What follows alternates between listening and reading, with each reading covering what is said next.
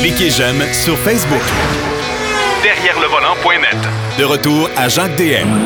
Eh ben, aujourd'hui, à l'émission avec Denis Duquet, on va parler de boîte de vitesse. Exclusivement, parce qu'on va parler que de ça.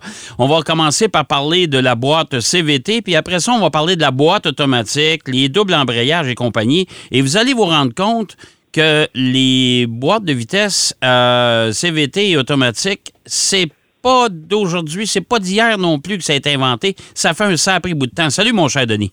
Oui, monsieur, ça a commencé très de bonne heure parce que la première transmission euh, CVT, le rapport variable, apparemment, c'est Léonard de Vinci en 1490. Ben, voyons donc. qui aurait- ben, il y a un paquet de machines là, qui a inventé l'hélicoptère, le char d'assaut, le scaphandrier, en tout cas, etc. Mais en général, c'est des dessins. Mais quand même, c'est lui qui a eu la première idée d'un système de transmission infiniment variable. Mais dans la réalité, là, dans la vraie vie, là, euh, c'était un Britannique, Milton Reeves, qui a inventé, qui a développé ça pour un moulin assis en partant en 1879, puis il a appliqué une automobile en 1896. Mais pour un auto, le premier brevet alloué, c'est à Mercedes-Benz, Daimler-Benz, en fait, en 1886. Parce que c'est le, genre, c'est le genre de boîte de vitesse qu'on a utilisé dans les motoneiges pratiquement tout le temps, là. Ouais, c'est pour ça qu'au début, les gens au Québec disaient hey, c'est une transmission de skidoo. Ouais, tu sais. Mais a- a- après ça, euh, ça a été utilisé sur une auto, là, sur un- une moto en 1910. Puis euh, c'était tellement efficace qu'on ne pouvait plus l'utiliser en compétition. C'est assez curieux. Ah ouais. Puis euh, ensuite, la première application à peu près d'un CVT dans un véhicule, c'est la voiture britannique Clino en 1923, mais je pense pas que ça a eu grand succès. En fait, euh, c'est seulement dans les années 50 qu'il y a, eu une diffusion euh, sérieuse d'une boîte à, trans- à rapport continuellement variable. C'est DAF, la compagnie euh, Ouais. euh, hollandaise avec ça s'appelait le variomatique. Mais c'est un système passablement compliqué, mais euh, on l'a développé, on l'a utilisé. Puis après ça, il y a eu hiatus. Et c'est en 1900, des années 90 que Subaru, of all places, of all things, sont arrivés avec la spectaculaire Justy. Oui, ça, je me souviens de ça. La sous-compact, là. Ouais. Ouais, sous-compact, euh, avec un moteur vertical de 1.2 litres. C'est assez particulier parce que Subaru a- a- avait uniquement des moteurs euh, horizontaux, là, cylindres horizontaux, mais ce moteur-là, il, il vient d'un autre constructeur. Puis on avait cette transmission CVT qui était la première à, à grand volume à être utilisée. Puis, euh, fait intéressant, on pouvait l'avoir en quatre roues motrices et CVT. Ouais. Ouais. Mais euh, moi, je l'ai essayé. J'ai fait un essai prolongé d'environ six mois d'une Gossi. C'était assez curieux parce que quand tu voulais arrêter, il y avait un de circulation. La transmission voulait continuer. Il fallait Ouais, que t'appuies- t'appliques- appuies sur les freins. Ouais, ça- je me souviens de ça. On, on entendait, on entendait tourner la transmission en dessous. puis- là, quand tu voulais repartir, elle restait collée. Oh, Puis moi, là, cette voiture-là, quatre roues motrices, c'est une anecdote. Je m'en allais à l'aéroport pour reprendre l'avion pour aller chez plus où. Puis c'était l'après-midi, c'était un voyage Mercedes. On allait à New York, après ça, on allait au Portugal, bref. Et là, dans l'après-midi, le- circulation. Et là, ils font des travaux sur l'autoroute 10. Et là, je regarde l'heure. Oh boy. Tu sais, au centre de l'autoroute 10, là, il y a- j'ai décidé, vu que c'était un quatre roues motrices, de passer là OK. dans la pelouse. Puis, puis là, t'aurais droit les gars de construction qui me regardaient, fou furieux qui passait. Quand je suis arrivé à l'aéroport, j'ai regardé l'auto, il y avait du foin partout. C'était sale. Bref, mais je- j'ai pas manqué mon avion. Mais, dis-moi, mais dis-moi, Denis, le- le- le- les boîtes à rapport continuellement variable, c'est- c'était quoi l'avantage de ça? L'avantage, c'est surtout au niveau de la consommation de carburant. La consommation est vraiment supérieure. C'est contrairement à ce qu'on pense, c'est plus compliqué techniquement, presque qu'une transmission automatique régulière. Et euh, on l'a développé au début, là, c'est ce, qu'on- ce que les gens détestaient, c'est qu'on avait toujours l'impression que le moteur tournait là, à plein régime. Et maintenant, on a développé au fil des années des systèmes de gestion électronique, puis là, on a des rapports. Bien, les gens ne savent même pas qu'il y a une transmission euh, CVT dans leur voiture. Ben non, ils simulent des changements de rapport. C'est ça. Parce qu'en 1995, Honda a développé sa première transmission de, de ce type-là sur la Honda Civic. Puis on l'a- on l'a pas, on l'a distribué aux États-Unis, mais on, on a dit qu'au Canada, ça coûtait 2500 dollars de plus cette euh, transmission-là. Puis que le- ça donnait pas l'impression d'être un- d'être quelque chose de positif. Parce que.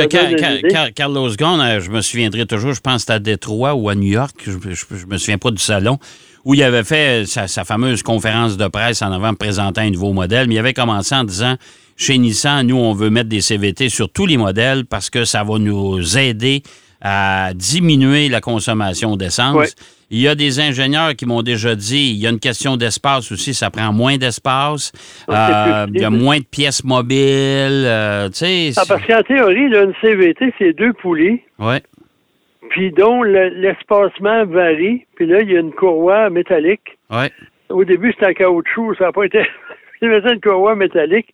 Puis là, l'espacement des, des, des, des- de ces roues-là là, ça- euh, fait que ça s'adapte continuellement Ouais. euh, aux besoins du moteur. C'est pour ça que la ça, ça permet d'avoir une meilleure économie de carburant. Puis tu as raison, parce que Nissan, qui a eu beaucoup de problèmes avec sa, sa transmission à l'époque, il y a eu beaucoup de, de poursuites, etc. Mais maintenant, on a réglé pas mal de problèmes. Mais Nissan, Altima, Kicks, Maxima, Murano, Ouais. NV200, Rogue, Rogue Sport, Sentra et Versa, ça a toutes des CVT. Ouais. Mais le meilleur, le champion d'utilisation, c'est Toyota. L'Avalon hybride, euh, Camry hybride, Corolla, Corolla hybride, Highlander hybride, Prius, Prius Prime, RAV4 hybride, RAV4 Prime, Sienna, Venza. Ouais, là, ben- on ajoute 3-4 Lexus, là, ils sont les champions de ça. Mais Toyota, il y a une utilisation un peu particulière parce qu'il y a un engrenage pour le premier rapport. Un des problèmes de ces transmissions-là, au début, c'était uniquement utilisé sur des petites voitures de faible puissance.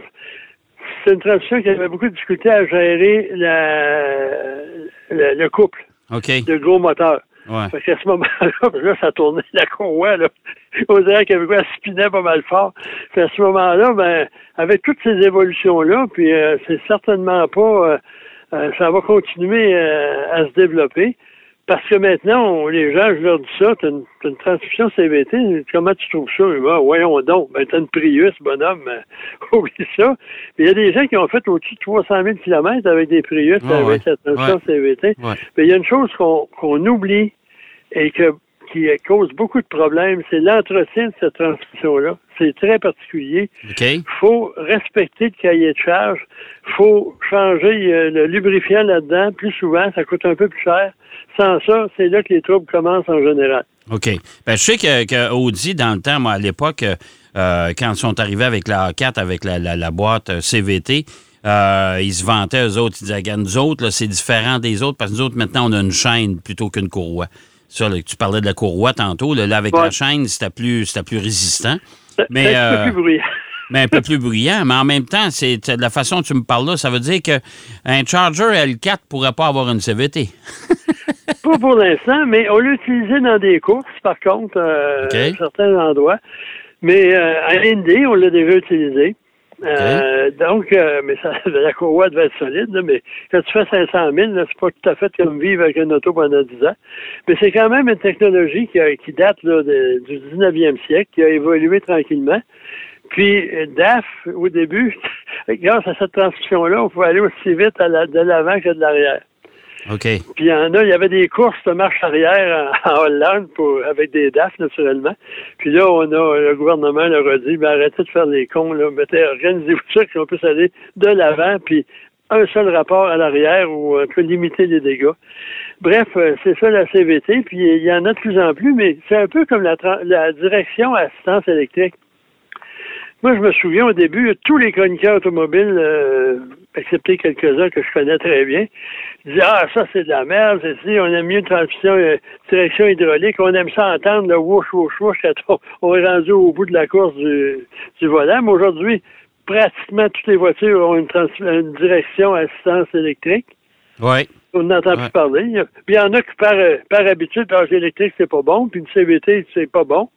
Ouais. Mais il faudrait peut-être qu'il qu'il évalue les voitures d'aujourd'hui.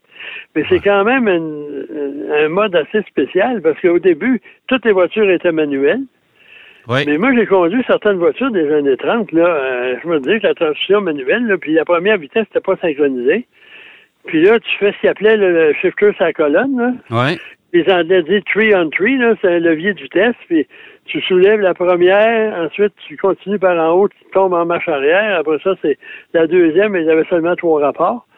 Puis la première n'était pas synchronisée dans bien des cas, il fallait faire un double embrayage, pas évident, là. Non, non, non, c'est sûr que Quand on évident. est arrivé avec ça, puis il y a eu des transmissions semi-automatiques, tu dois te souvenir de Volkswagen. Ben, moi, j'ai eu un Honda Civic 79 avec une boîte semi-automatique. C'est ça. C'est pas, euh, vraiment, ça, ben, c'est c'était pas pas. vraiment un avancement technologique. Non, non, ça fallait que tu passes les rapports, mais t'a- t'avais pas de pédale d'embrayage. Fait que là, tu ça. partais, tu partais dans petite. puis, ça- Mais, mais mais, le problème de ces embrayages-là, puis il y en a encore là, sur des, des camions, il n'y a pas de neutre. non. À ce moment-là, si t'es distrait, t'es obligé de mettre, de, de mettre le, le levier de, voyons, le, le frein d'urgence, le frein de stationnement, tu vas te ramasser avec ta voiture en bas de la côte. Tout à fait. Avec- Tout à fait. Tout à fait. Puis, en parlant de voitures euh, de transmission automatique, curieux, il y a toutes sortes de choses. Moi, je regardais en Europe, là, c'est les Français qui ont tout inventé. On dit qu'en 1934, une Citroën a été la première voiture de transmission automatique au monde. C'est peut-être vrai, mais euh, M. Citroën, quand il a essayé la fameuse traction, là, qui était révolutionnaire à plus d'un point de vue, il, fait- il essayait ça dans, dans- dans- aux alentours de Paris, là, avec la transmission automatique. Puis quelqu'un a dit on devrait peut-être l'essayer en, en montée. Ils sont allés au ballon d'Alsace. Ouais. Puis là, ils ont réalisé que la transmission en faisait juste glisser. Il n'y avait pas assez de, de- pour monter. Ça fait que là, on a, on a développé une transmission manuelle la dernière minute avec une, sur une traction, qui n'avait jamais été fait. Puis C'est une des raisons pour lesquelles les, les tractions étaient, avaient la mauvaise réputation avec leur boîte manuelle, là, parce que c'est euh, c'était pas vraiment une bonne chose. Mais par contre, on dit, tout le monde s'entend qu'en 1921, la première transmission automatique a été inventée par Alfred Horner, Oui. pas la compagnie qui fait des, des musiques, euh, des, des- des harmonicas. là. Mhm. C'est un ingénieur qui a développé une transmission mais qui utilise de l'air comprimé au lieu d'un liquide hydraulique. Mais ça n'a jamais marché, mais ça a été la première brevet qui a été accordé. OK. Puis un peu plus tard, là, le vrai du vrai, à la fin des années 30, General Motors a développé la première transmission automatique à liquide hydraulique. Puis ça a été commercialisé euh, ou lancé en 1940, ça s'appelait Hydromatic. Ah, ça, je me souviens de ça, moi. Oui, oui, oui, ça, j'avais déjà vu ça. Puis la première Ouais. voiture commercialisée avec une boîte automatique, c'était une Oldsmobile 1948. OK. C'est un ingénieur de GM qui s'appelait Earl Thompson qui a développé les premières Hydromatic. Puis, on disait qu'à l'époque, que c'était la plus grande invention depuis le démarreur. Et moi, je me souviens, je vais avoir peut-être 8-9 ans, là, puis mon oncle de Montréal venu à Tatford Mines avec sa grosse automobile à boîte automatique. On était impressionnés, pas à peu près. là. Il y avait une espèce de petit levier. Il levait le bras, et, hey, tout le monde était excité. C'est aussi, aussi impressionnant que le- tu te de ça aussi, l'œil magique des Cadillacs? Oui, oui, qui était sur la le... lumière changeait seul. Oui, ça, ça, là, moi aussi, ça m'impressionnait. Je, me- je me demandais comment ça marchait, ça, cette affaire-là. Il y avait une espèce de petit truc Ouais. sur le dessus, là, on le voyait bien. Puis Ouais. la boîte, la boîte automatique, là, puis GM en a vendu les brevets, ils ont fait une fortune avec ça. Parce qu'à peu près tout le monde a utilisé cette transmission-là. Euh, puis ensuite, euh, jusqu'en 1956, après ça, c'est devenu le Jetaway. Pourquoi? Je ne sais pas. Euh, ça s'appelait, puis ça n'a pas été vraiment euh, tellement un succès, ça. Puis, euh, vu que ça n'a pas marché, en 1969, on a eu la turbo hydromatique qui utilise encore.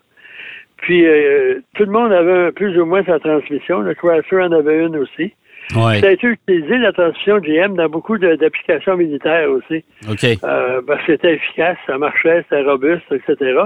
Et même, suprême insulte des amateurs de BMW, une série 3 euh, européenne avait une transmission turbo-hydromatique Ah, ouais. l'usine hydromatique en France. OK. moi, j'avais dit ça euh, à un de mes, mes amis. Tu sais, pour lui, tout ce qui est américain, c'est de la merde. Là. Puis euh, allemand, ça, c'est parfait. J'ai dit, comme ça, comment tu trouves la transmission euh, GM là-dedans? T'es en train de boire un café, c'est quasiment tout. Parce que là, il n'a pas trouvé ça drôle. Comment ça, c'est de la merde? Mais gna, gna, gna, il dit, va voir, c'est marqué sur ton... Il regarde, t'as bien raison. Puis, ah ben, ça marche. Ben, Hey, dans tu sais. l'auto allemande, c'est encore bien mieux, hein? Ben, tu sais. Tu mets ça dans un Chevrolet, ça vaut rien, mais tu mets ça dans une BM, une Oh, ouais, wow, Ouais. Mais, Mais euh, c'est quand même assez complexe. Puis au début, les boîtes automatiques, c'était pas nécessairement fiable non plus. Il y avait des problèmes de, de, de, de liquide de hydraulique qui se promenaient où il n'y avait pas d'affaires, puis les embrayages glissaient. Puis, euh, mais ça a duré longtemps, ça, parce que moi, j'ai travaillé chez un concessionnaire Mercury dans les années. fin des années 80, puis euh, j'avais un mécanicien dans l'atelier en arrière qui ne faisait que des transmissions. Et qui avait, puis il y avait de l'ouvrage, là. Hey. Oh oui, hein, puis même là, aujourd'hui, les, les garages spécialisés en transmission automatique, il y en a encore, monsieur transmission, ces Ouais. choses-là. Ouais. Puis à un moment donné, quelqu'un parlait de turbo. Euh, quand Chrysler, là, les turbos compressaient presque tous ses moteurs. Puis quelqu'un avait demandé à un ingénieur qui présentait, je sais pas quel modèle, puis c'est-tu fait? Est-ce qu'il y a des, des garages spécialisés qui s'appellent Monsieur Turbo? Il n'y en a pas, hein, mais il y en a, Monsieur Transmission. Puis Chrysler Ouais. était bien équipé pour parler des transmissions, ils ont eu des problèmes, mais quand ils ont changé, euh, ils sont arrivés avec une nouvelle transmission qui a eu euh, sérieux problèmes de développement de mise au point. ouais, ouais, ouais. Monsieur. Fait que c'est c'est quand même c'est des choses à prendre au sérieux, autant CVT que vous avez une transmission euh, ordinaire ou à double embrayage qui est encore plus susceptible de, Ouais. de, vous jouer des tours. Faut faire, c'est- euh, l'entretien. Ouais, c'est ça. Faut, il y a faut des filtres là-dedans, il y a un liquide. Ouais. Il faut absolument euh, s'assurer là, que c'est là. Puis la transmission, parce qu'il y en a beaucoup. Euh, les gens, on rapporte surtout les Prius, là, Mm. 300 000 kilos avec une CVT. Quand même, faut pas s'inquiéter. Non, non, non, écoute, ça, a tellement évolué, mais c'est toujours une question d'entretien. Un véhicule bien entretenu, normalement, ça garde sa valeur, puis vous, la, vous pouvez la garder longtemps. Hey, mon cher c'est- Denis, c'est déjà tout. C'est déjà Bon, tout. ben là. Hein, Ça passe-tu vite, hein? Alors, Ouais, euh. Là, je m'en vais essayer mon, mon véhicule d'essai avec une boîte CVT. bon, ben de toute beauté, puis on se reparle la semaine prochaine. Très bien, merci. OK, merci, Bonne Denis. semaine. Bonne semaine. Alors, Denis Duquet qui nous parlait de l'histoire de la CVT et des boîtes automatiques. Ben ouais, c'est, euh, ça fait longtemps, hein? On s'imagine pas ça tout le temps. On va aller faire une pause. Au retour de la pause, Philippe Brasseur est avec nous. On va parler du Grand Prix de Trois-Rivières et de la retraite euh, de Sébastien Vettel. Derrière le volant. De retour après la pause. Pour plus de contenu automobile, Derrière le volant.net.